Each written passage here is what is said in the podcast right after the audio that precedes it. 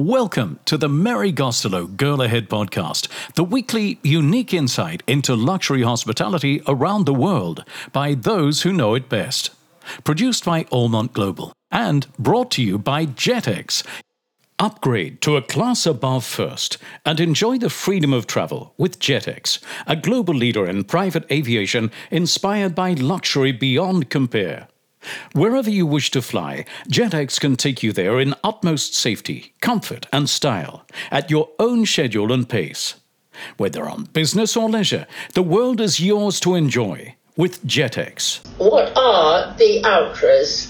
Well, the Ultras are a set of awards. Um, as you know, before um, Ultra Travel started in 2004, for 20 years I did Business Traveller magazine, and we had an awards event uh, which became just a nice way to get the brand out to people, but also a nice way to get some readers and genuine consumers to vote on who they thought were the best travel suppliers.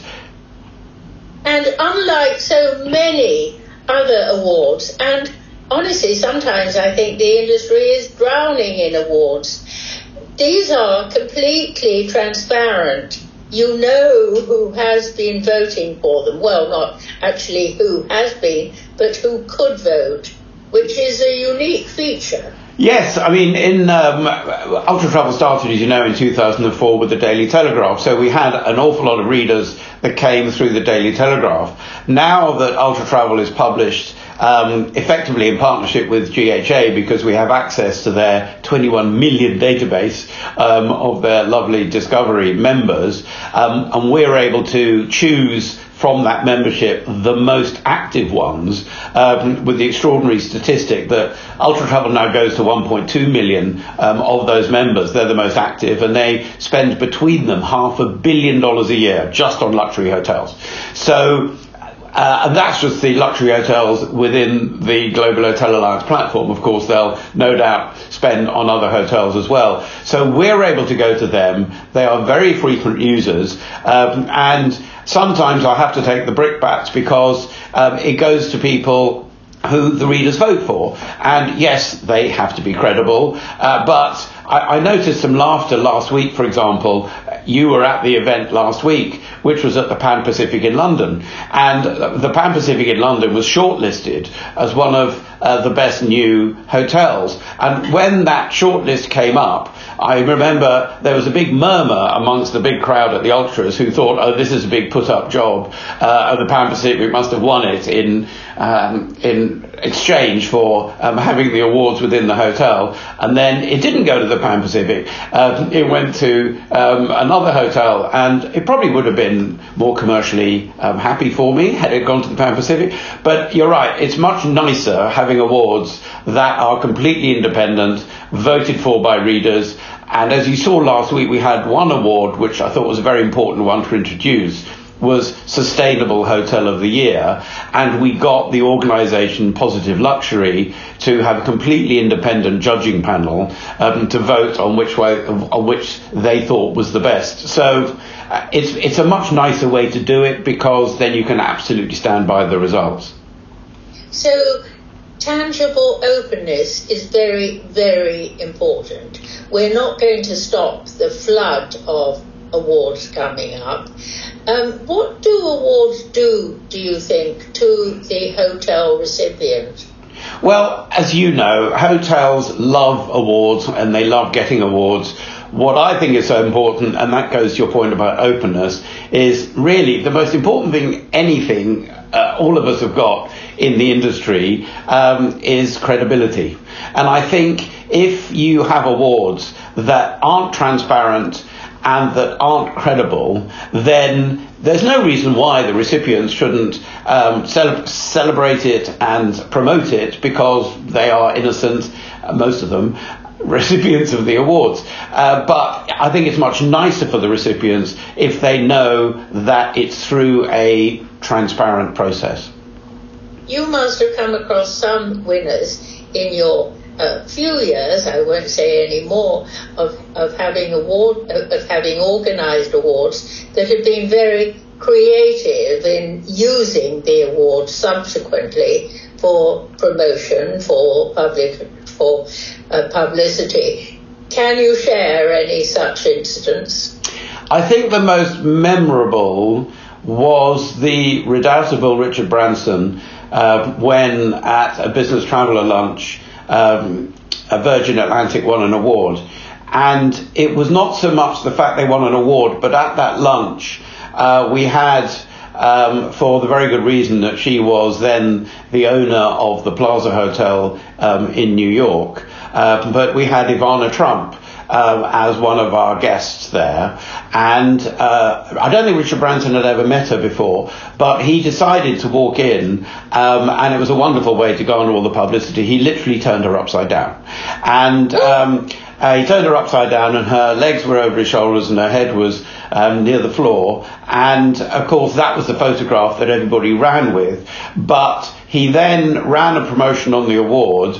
Uh, saying once again Virgin turns up trumps which um, was I didn't mind people using my event to steal a lot of publicity because it also gets publicity for the event. But I thought that was particularly clever and creative. That shows that creativity can be used in a in a variety of ways. What do you think awards do for owners of properties, Nick? Well, I think everybody likes if their property is measured and measured successfully um, and measured credibly against their competitive sets, against other uh, hotels in the region or other hotels in the world, I think it's a really good benchmark because obviously, as, as you've talked about a lot in, in your newsletters and podcasts, luxury is such a subjective thing, um, and we're constantly asking consumers what luxury means, and it means different things at different times, and over different eras, it means different things. But you just know that at that point in time, that voting base has voted your hotel as better than its competitors in whatever category it is. And I think that's a really good benchmark because at the end of the day, the consumer is the judge of all of us. And the one thing we know is that a hotel or any other travel supplier can only be successful, um, as Sir Tim Clark said in the Ultra Travel Forum during the afternoon, if it actually has a product that appeals to consumers. And awards are, in a way, the ultimate test. It's a photograph at that one point in the year when they vote as to which of the products in certain categories they vote is the best. And I think that if an award is credible, I think it's a great thing for a hotel to have uh, because it just means that what they're doing has been appreciated by the ultimate customer. And it is a great way of motivation. As you know, Nick, I had the great honour of hand carrying um, the 2022 Ultra Best New Hotel of the of the Year award from London to Tel Aviv because yeah. I was going. As it happened, and this is completely above board, obviously, I happened to be going to the David Kempinski in Tel Aviv, which won. So, to save various postages and things like that, I offered to hand carry the award. Needless to say, I was terrified I would leave it on the plane or drop it or something. However, it was handed over and any staff member who could get off duty at that particular point was given half an hour's notice to gather. And we had the most junior kitchen people, we had roommates, we had the entire food and beverage team. I don't think any, any guest could get any service for about half an hour.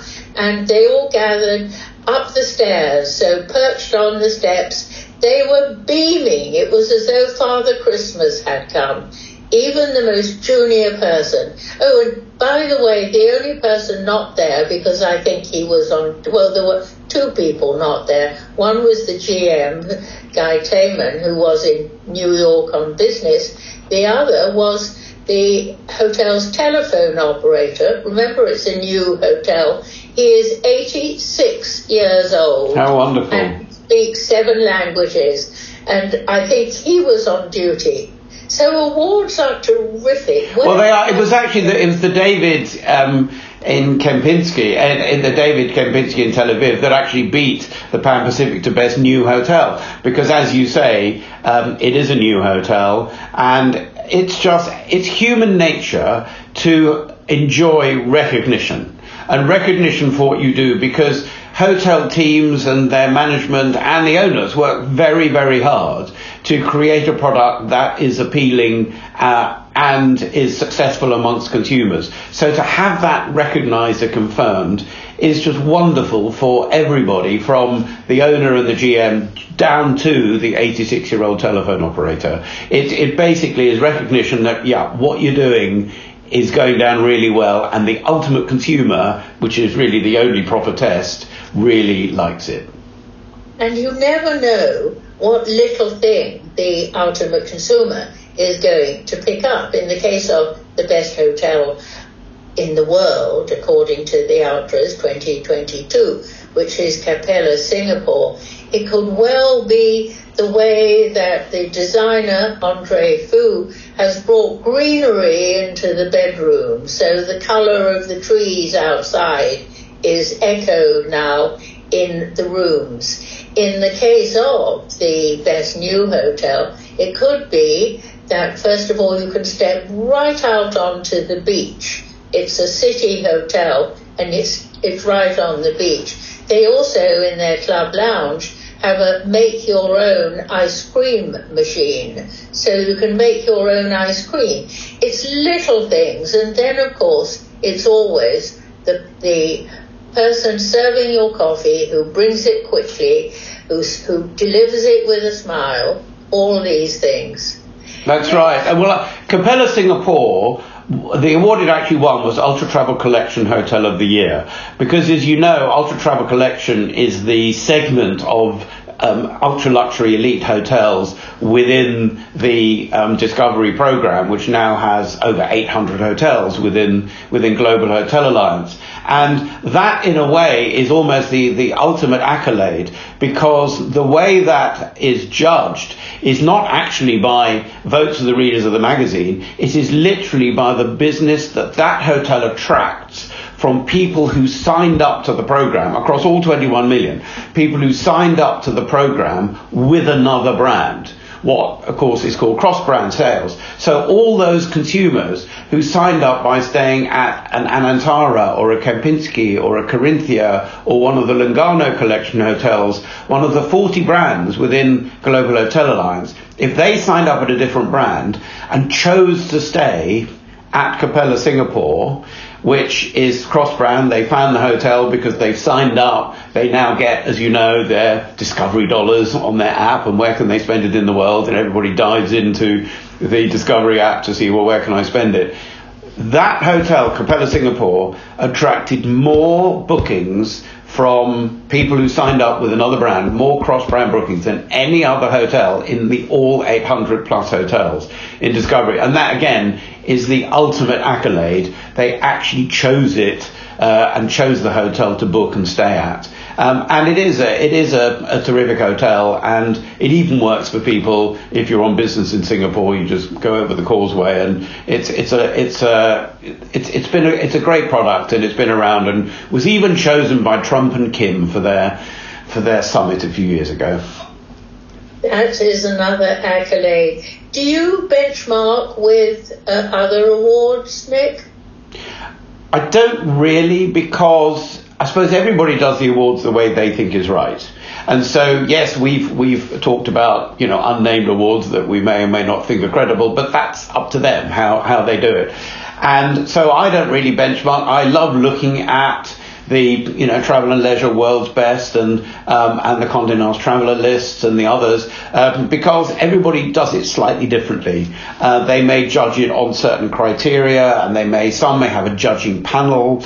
Uh, some may actually have a a list of hotels for people to vote for. I tend to just want it to be open ended because they don't really think it's it's my job to tell a consumer who you are able to vote for. Um, but everybody does it differently. So if awards are all done on on a different basis, it's very difficult to um, to benchmark. But it doesn't mean that the way I do it is any more credible than a lot of others. It's just we all do it in a different way. So it, it's it's difficult to draw direct comparisons. Any tips for hotel owners who would love to have their property um, I just think just just always always concentrate on the consumer, uh, and I know the vast majority do that. But you will have been into more hotels than probably anybody else uh, that not only I know but anybody else that might listen to this podcast, and you will come across endless examples where I suppose you'd call it style before substance, where uh, it looks great, but it's not practical. Um, and there are so many examples that you come across in a luxury hotel that you just want to be somewhere really lovely and comfortable to stay in. That you look and you think, well, that's not practical. It looks very nice, but I would never do that in my own home because it's not practical. Uh, and the well, one I. All yes, I'd like to say that a uh, quick message to owners don't stop the paint brushes working. Sometimes it's just a little thing that pulls down the whole image. I stayed in a hotel the other night, which was obviously going to be a, going to be nameless, where the doors are scuffed.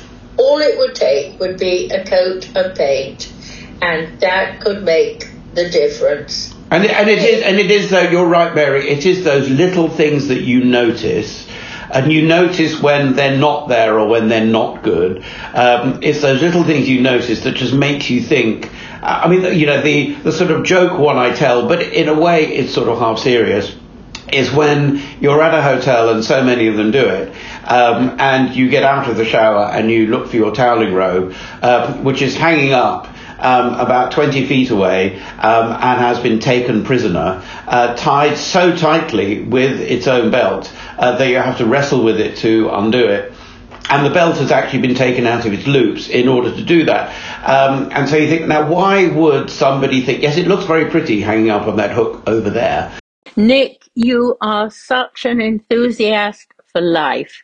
You are somebody who honestly makes everyone around you feel, hey, let's do a little bit better and let's go that extra mile. And that's what ultra travel is all about. Next episode, I'm starting a month long program of looking at individual properties that have something special about them. I'm kicking off next week with Brian Gullbrants, who is in charge of Wynn Las Vegas. That's at least two properties, if not more, and a golf course and fabulous shopping. Oh, and of course, there's a casino thrown in. Brian has lots to share, and I can't wait for you to be with me to share him speaking next episode. See you then. Join us next week for another exciting insight into the world of luxury travel. And don't forget to tell your friends and colleagues about the show.